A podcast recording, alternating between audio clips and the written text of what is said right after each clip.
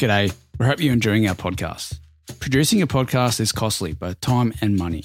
If you'd like to show your support and offer a one off payment, even the price of a coffee or a beer, that'd be greatly appreciated and would go a long way to support us.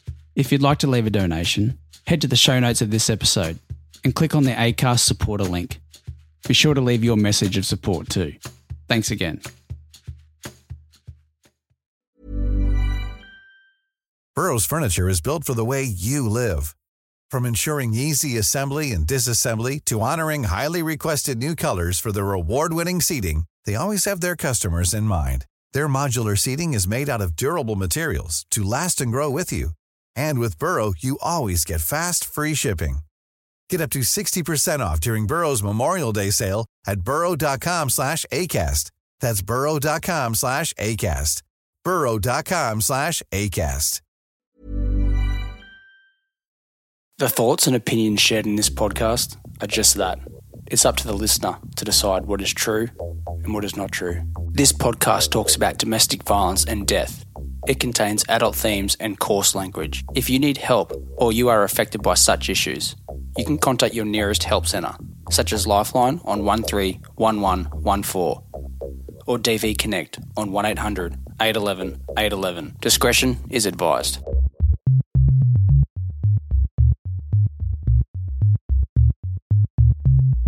G'day, guys. Welcome to Beanham Valley Road's bonus episode, a plog featuring Tom. I sat down with Tom and we discussed the case and we also discuss the reason he stepped away from Beanham Valley Road. Okay, so it's a sunny Saturday and I'm sitting on Tom's front porch in Gympie and I haven't seen you, Tom, for quite a few months now, I think. Couple yeah, months, since yeah. since Missing Yeah. Pieces, episode five, I think the last yeah, time I yeah, saw you. yeah, yeah. Yeah. So I've just come up here to try and um, interview Bobby. Uh, I didn't locate him, but you guys had my kids while I went and did that.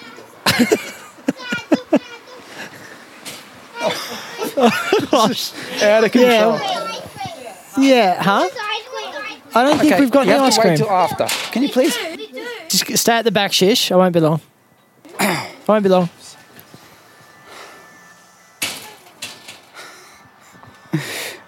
Yeah. Anyway, I haven't seen Tom for a while. I tried to interview uh, Bobby. So you know who Bobby is, right? Yeah, Yeah. Yeah. So things have like you've you've been following. I have. Just- I'm an avid listener. Yeah. Avid listener. First time caller. Yeah, yeah. So, look, I also have to give you a warning. If banter offends, tune out now.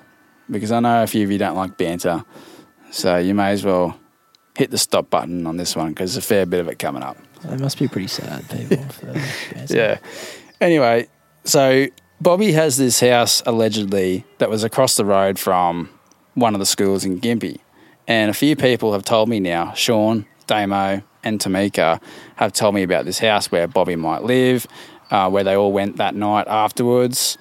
And so naturally, I'm trying to track it down so I can ask about what car they drove and just to interview him in general. But you get there and it's like this. They've got this makeshift fence where they've got chicken wire all around it and sort of made it pretty hard to get into. Like, not impossible, but just uninviting. There's no car there. I don't think anyone was home. I went to the next door um, neighbour's house. It was for sale. There was no one in there. Knocked on the door. Then went to the other side of the street, and uh, that person never heard of Bobby, and they've been there for two years. So anyway, fell up short. But interestingly enough, Bobby apparently, according to Nakoda, drove maybe a Saab car. Um, anyway, it was not a white Commodore, according to Nakoda. And I spoke to Sam, and she didn't have that colour car either, a white car. And speaking to Katie on the last episode, she mentions to me that her theory is just from knowing Jason for the last, well, for being with him for 13 years, that he might have made that call saying, I fucked up, and then called his mum, and she thinks her mum would have said, his mum would have said, leave, like, get out of there. Yeah. That sounds pretty reasonable. Yeah. And to tie that together with what Evelyn said, she sees at eight o'clock in the morning, she sees a car, a white car, rock up to what she thinks looks like a man and a woman get out of the car and approach the front door and stay for a time. Doesn't know how long, but they were there for a bit. So, I mean, that could be, or Jason and Jane, his mum, returning to find Kira in the state she was in, right? Every likely, every like, every likelihood for sure, for sure. Can't Speak properly. What do you think of that one? Yeah, I mean it's it's interesting. Like uh, I was saying to you before, that um, sounds so simple in theory, but it's something that a lot of people have s- seemed to have overlooked. Yeah, Yeah. I certainly didn't think that. No, like, When- we what first is the chances that he left that night somehow, by some means, and returned the following day to find Kira in the state that she was in? Then decided to, you know, found that she, you know, had um, defecated and urinated herself, tried to put her in the shower. Obviously, they called Nakota. Nakota told them to call an ambulance. But according to Katie, um, Jason's dad called her and informed her of what happened and said that they called 1 3 Health first. The question for me is, how did she get into that state? As in, how did Kira get into the state that she was found in? That's the real question. I think whatever happened between the second before she got hurt to the second after she was found or the ambos came, obviously that's um, that's a missing piece, right? Hence the name of the Mm. hence the name of the episode. Mm. Um, yeah, I guess the the the question that um, has eluded everybody. Sorry, not the question that has eluded everybody, but the answer to the question that has eluded everybody is how did she get into the state that she got in? That's the real issue here. Well, everything else is circumstantial, like whether um, Jason came or went, how he came or went, who came or went, who picked whoever up. All that other stuff is secondary to why was Kira in the state that she was in. Yeah, why and how did she get to the state that she was in? To me, that's the real question. it is the real question, yeah. So all the other stuff is circumstantial, important but circumstantial.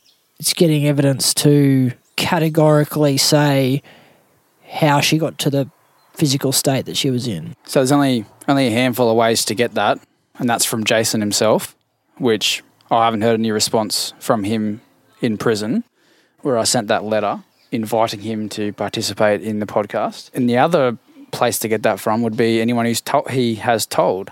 So family or friends. We have been in contact with one or two people who he's said things to, but Allegedly. yeah, allegedly said things Yeah. too. But you know, as far as Nakota and Tamika and Sean and Damo and Evelyn and all those people that I've interviewed so far, none of them say they allude to the fact that he's done it, but they don't say what he's done and how he's done it. Yeah, and that and that is is probably the piece that is really missing, isn't it? Yeah. Everything else can be somewhat somewhat pieced together. Yeah, so Tom, everyone's really keen to hear how you are and what's going on in your world.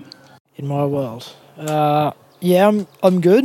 I'm good. Um, I realise that my departure from the project was probably a little abrupt, but um, that's okay. Yeah, I'm I'm I'm good now. Um, I had I've you know I've said before in in past episodes, well, we both have actually that um, you know mental health struggles are pretty pretty real for us. Um, not that they're not real for for anybody else, but um, you know, uh, so I'm on the I'm on the tail end of it now, though. Um, yeah, so it has been a pretty tough couple of months for me mentally, um, but I've made sure that I've you know stayed healthy and um, I just had to I just had to prioritize a few things first just to make sure that I was you know being responsible at home because in the past I've I've tended to um you know when I've had mental health struggles I've tended to uh, really divert my attention to things that haven't been helpful so I, I, really you know now that I'm 32 and a father of two I, I really had to take some time for myself probably for the first time ever just to actually get on top of it, and I think I'm pretty well doing that. Which is yeah, which is ballsy as well because it's not good. easy to say, look, I need to step back. yeah, It's not easy to sometimes make that call.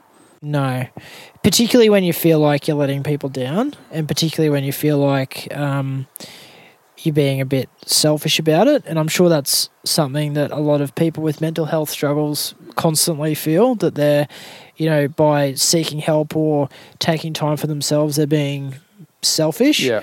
Um, and it's something that I've certainly struggled with and still do. But um, yeah, such was such was the intensity of my struggle for me that um, yeah, I really had to I really had to take some time to work through it. Well, I can I can tell you from me and from our whole listenership, it wasn't selfish, and you know everybody, myself included, just want the best for you, and whatever that means is up to you.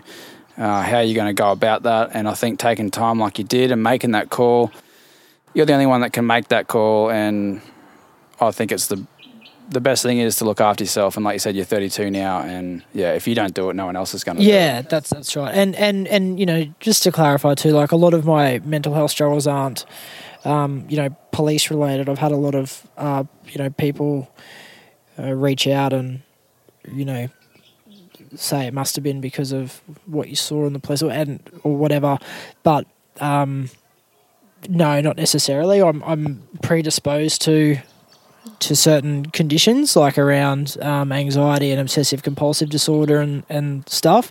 So it wasn't, uh, you know, my mental health struggles have been with me since I was a little kid. Um, so yeah, that was that was the reason for that. But you know, look, as I said, I've stayed healthy. I've, I'm you know still training and got a fight coming up. So you know, I've still managed to stay relatively active and stuff. I just, you know, really had to really for once take a, take a bit of time to work work through it. Whereas before I would have just sort of immersed myself in work or something else, um, and that just hadn't worked out for me in the past. So now that I've got actual responsibilities, it was not going to work out for me again. in as much detail as you're comfortable with, like what I guess some of the feedback I've got, yeah, is, is like what you said. Was it because of the police? Was it because of the podcast? Like, do you have any way of answering that? Like, do you know what I mean? I don't know how to yeah, word it was but- probably just bad timing. Like, um, you know, the fact that the fact that we were doing this and the success that it had, or has, or still does have, Mm. uh, was was mind blow- blowing for both of us, I guess. Um, so, Mm. in in short, no, um, it my struggles weren't police or or aren't police or podcast related.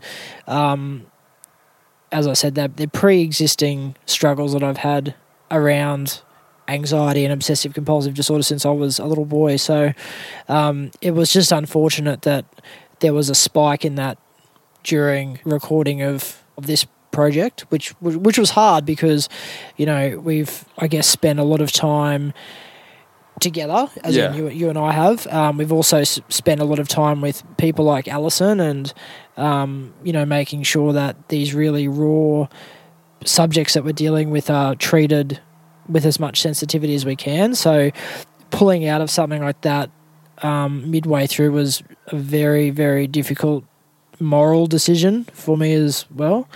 Um, but look, yeah, basically, if, if you want the if you want the nuts and bolts of it, um, a couple of well, it's probably a year or so ago now. I had a really bad obsessive compulsive episode where um, something triggered some um, health anxiety in me, and it was nothing nothing serious. In fact, it was nothing at all. But for those of you out there that suffer with um, with anxiety and in particular health related anxiety, um, you know these these triggers can be very very real and very very crippling.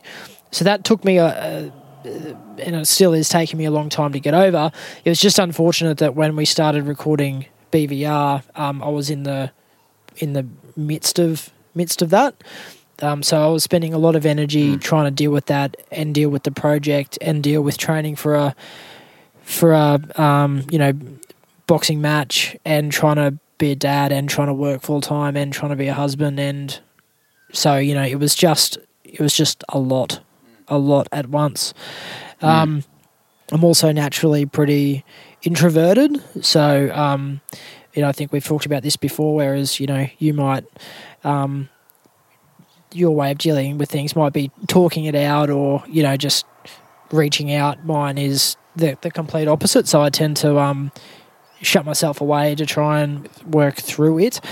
Um, and obviously in a in a space like this where you've got people messaging messaging you on Facebook and you know reaching out to you digitally and you know you walk down the street and someone asks oh are you that guy that hosts Beanham Valley Road or whatever that um, I'm just not really comfortable with that And the workload is immense, eh? It was kind of something that it's oh, it's huge. I don't think people out there realize how immense it actually is. Yeah, I um, coupled with the fact that you and I live 50 minutes apart, um, coupled with the fact that we're both trying to be dads and husbands and work and stuff as well. It's it's absolutely Yeah. huge. yeah. Yeah, throw a bit of mental health in there just for fun. yeah, I mean, and I think too, we were really trying to um, do the right thing by a lot of different people, um, and you know, we made the commitment to release episodes every fortnight or every week, and yeah, it was a huge,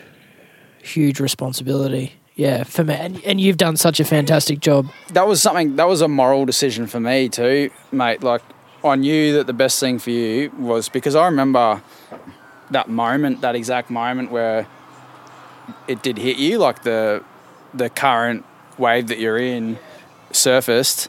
And I remember that moment and where you did sort of withdraw, and like you said, the opposite of what I would do. Um, which, is just what everyone has their own way of dealing with things. But I remember that one point, and when when we decided that you would pull out, I it was a real moral decision for me whether I should keep going or not because I didn't want to make you feel in that situation where you would feel guilty, like without needing to feel guilty at all. Yeah, because uh, I didn't want you to feel selfish. I didn't want you to feel guilty or left out or anything. Um, and that was a real hard decision for me to make. Like, should I pull pull up stumps as well? Yeah, um, or because I've made that, I, I've come so far with Allison and done so much. Do I keep going? And it was a real tough call to make. yeah. Um, Obviously, I chose. Yeah, to keep, going. going, which was it- the right, which was, was the definitely right the right. It definitely was, absolutely it was. But I mean, you're you're you're a part of it just as much as I am, and just it's just a season you're you're in at the moment. But yeah, you definitely don't have to feel guilty or selfish or anything like that. No, I appreciate that. And look, I mean, you are been an asshole, but you're not selfish. every everyone's been very supportive and um, curious, I suppose. So it's probably a good a good way to to clear the air. Um, and the fact that we had that mental health plug, it shouldn't surprise anyone. oh no, that we had issues or that this happened. Like it wasn't like it came totally left field. No, that's right. And look, you know, in times gone past, I would have just done my darndest to make sure no one heard this. But you know, it's out there, so you've got to just got to just got to talk Yeah. about it. It's not an easy thing to do, but If you thought the only way to get a more defined jawline with natural looking results was through surgery, think again. Juvederm Volux XC is a non surgical injectable gel filler that improves moderate to severe loss of jawline definition and can help you achieve natural looking results with little downtime. Even better, this improved definition lasts up to one year with optimal treatment. No maintenance required. Improve jawline definition for a smooth, sculpted look with Juvederm Volux XC. For important safety information and to find a licensed specialist, visit juvederm.com. That's J U V E D E R M.com. Not for people with severe allergic reactions, allergies to lidocaine, or the proteins used in Juvederm. Common side effects include injection site redness, swelling, pain, tenderness, firmness, lumps, bumps, bruising, discoloration, or itching. There's a risk of unintentional injection into a blood vessel, which can cause vision abnormalities, blindness, stroke, temporary scabs, or scarring. Talk to a licensed specialist to find out if it's right for you. but you just you just have to um eh, you know i think too uh, a lot of people out there probably feel the same way i guess that you know by talking about it they're somehow Um, I don't know, admitting some sort of weakness, but and I thought like that for a long time as well. But you just got to talk about it. Just really got to talk about. It. I mean, I've got to, you know, uh, sat for a six-hour tattoo this morning, and the conversations that I was having with my artist were around anxiety and stuff too, and you know.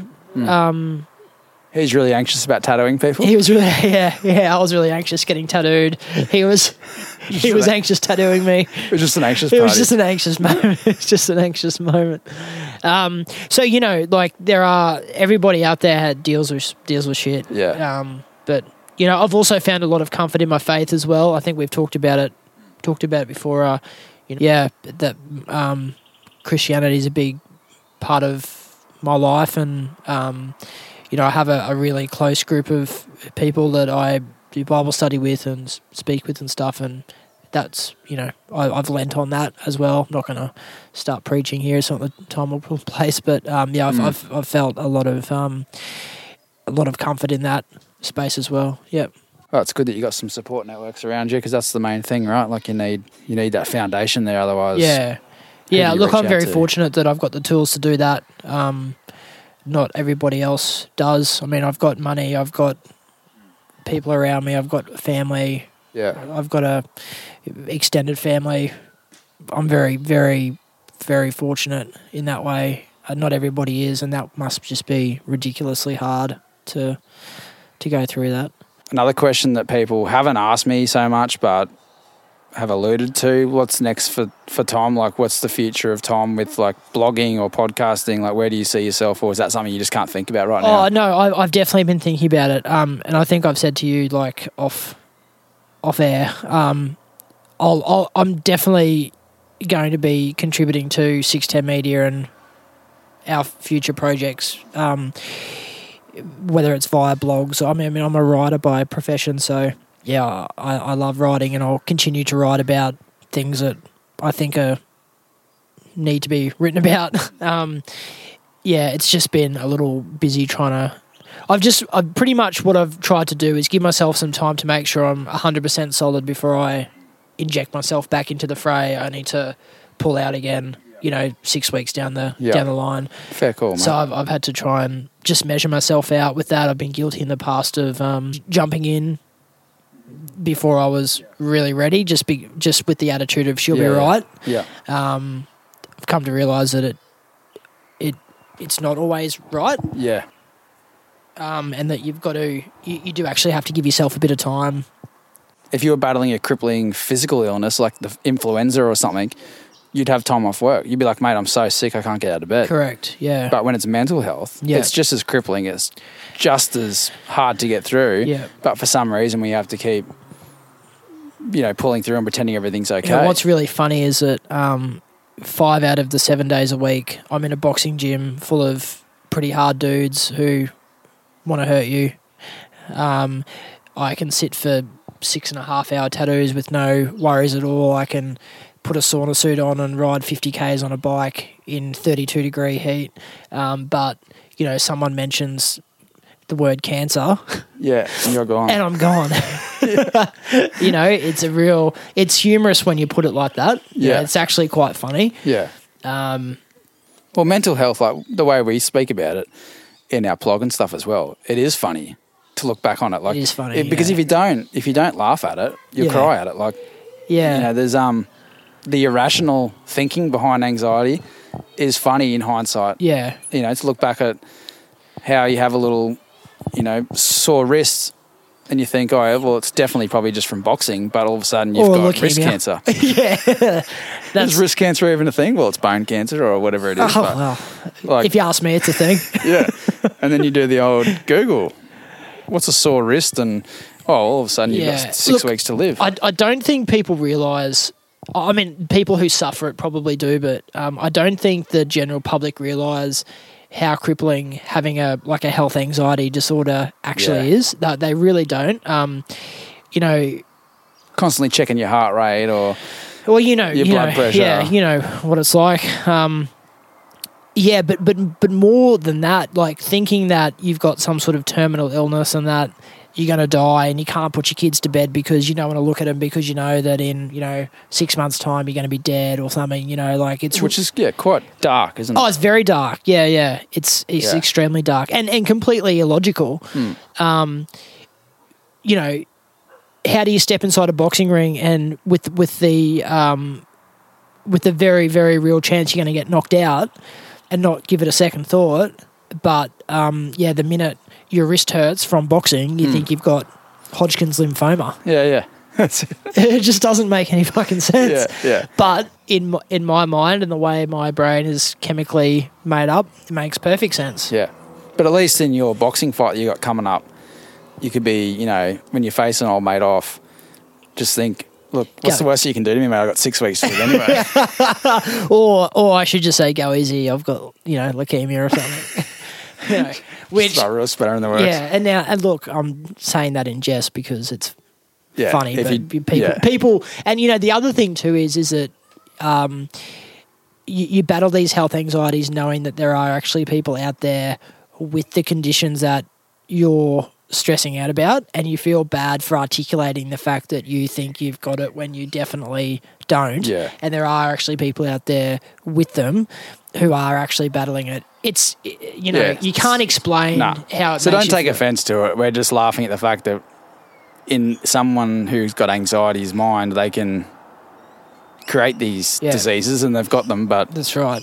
And look, uh, there's under, you know, the thing that I've, um, so I've had count, like, you know, I see a psychologist, I see a counselor. Um, my wife's been really, really, really supportive. Um, but the thing that I'm learning though about it is that uh, things like health anxiety and obsessive compulsive disorder come from sort of underlying factors. Um, they're just manifestations of other conditions rather than you know being exclusive. So, um, you know, for me, I guess those those thoughts or those um, those conditions are a result of something else.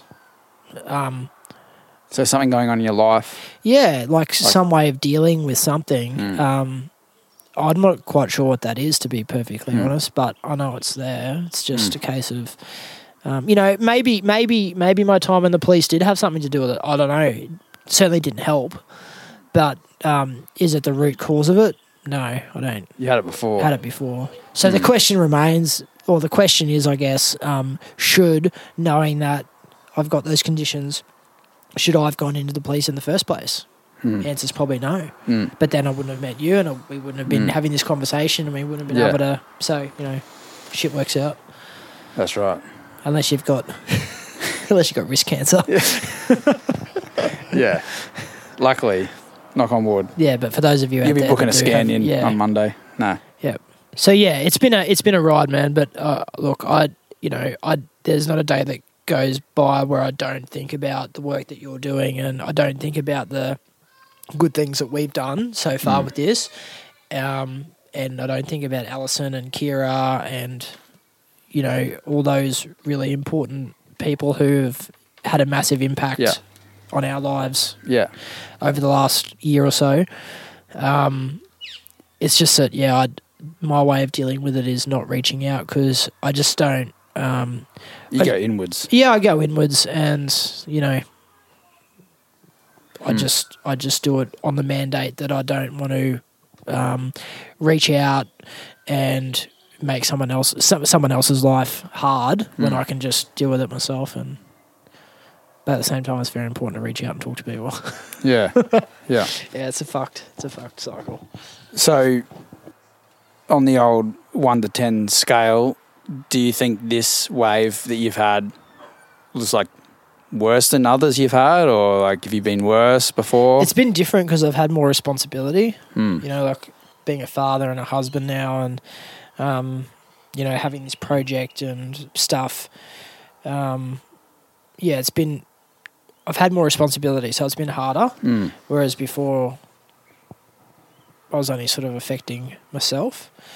Um, it's yeah, so it's yeah, it's been hard. Probably probably been harder. Yeah, Right. in that in that respect. Yeah. because it can go both ways really like the first time for me anyway the first time i was i realized, you know, years ago that I had something going on in my head was terrifying, you know, very terrifying. If it happened again, I'd think, okay, I know what this is. So maybe it wouldn't be so terrifying because I know what it was. Yeah. But on the same time, at the same time, they do say episodes can increase and in intensity. in yeah. intensity and in length as well. Yeah, I think it depends on what's what else is going on in your life. Yeah. I think that really determines how you feel about it and deal with Mm. it. Yeah, yeah, yeah. Um, But yeah, you're still you. You're still Tom. You still have a sense of humour. Just to fill in some blanks from people, um, you know, and also for myself. And just wanted to know because I didn't know you, or I wasn't, you know, sort of hanging around you when you've had those other episodes. yeah, so that's right. Yeah, Just sort of. yeah, yeah, yeah. And it's very, it's very hard to. I mean, even my wife, who doesn't suffer any sort of mental health issue, you know, she was in the same boat. She she didn't really know what to do or how to handle it. Such was the intensity of it. Um, so, you know, it's it's hard for the people around you too. Mm. Yeah, really, Like, did you get to the point where you're almost like, I need to take time off work? There are, yeah, mate, yeah, yeah. There, there, there was, yeah, yep, yep, definitely, yep. There was, there was times there where it was very, very crippling, yeah. And and and you know, fortunately, um, I don't have depression. Hmm. I think if I had depression on top of, and, and for those out there who don't know the difference, there's a big difference between Hmm. anxiety and depression. Um, I, I don't have depression. I still feel good about myself. I still feel good about the world. I still feel good about everything in it. Um, so I th- I think by not suffering depression, I think that was the really the driving force. Like I could get out of bed and do things. I think if I had a depression on top of it, um, yeah, I would have been would have been a different story. I reckon. Yeah. But it's just, it's devastating to hear. Devastating to hear that, yeah, how bad it got for you. Oh yeah, like there was yeah, I wasn't I wasn't um I wasn't getting out of bed. I wasn't um I mean, sorry, I was I was getting out of bed, but I wasn't I wasn't functioning as a um you know, as a proper person. Um I was taking medication. I got prescribed medication too, which which helped but made me feel like a zombie. So there was that on top of it as well, you know. So so what's making me feel lethargic is it the massive dose of medication or is it the Hodgkin's lymphoma I'm battling? You know, like that's and that's the that's the cycle that you're in. I think the reason I ask is because most people understand, but there is probably a, lot, a few people who would listen to that and go, oh, you, "You've taken a step back."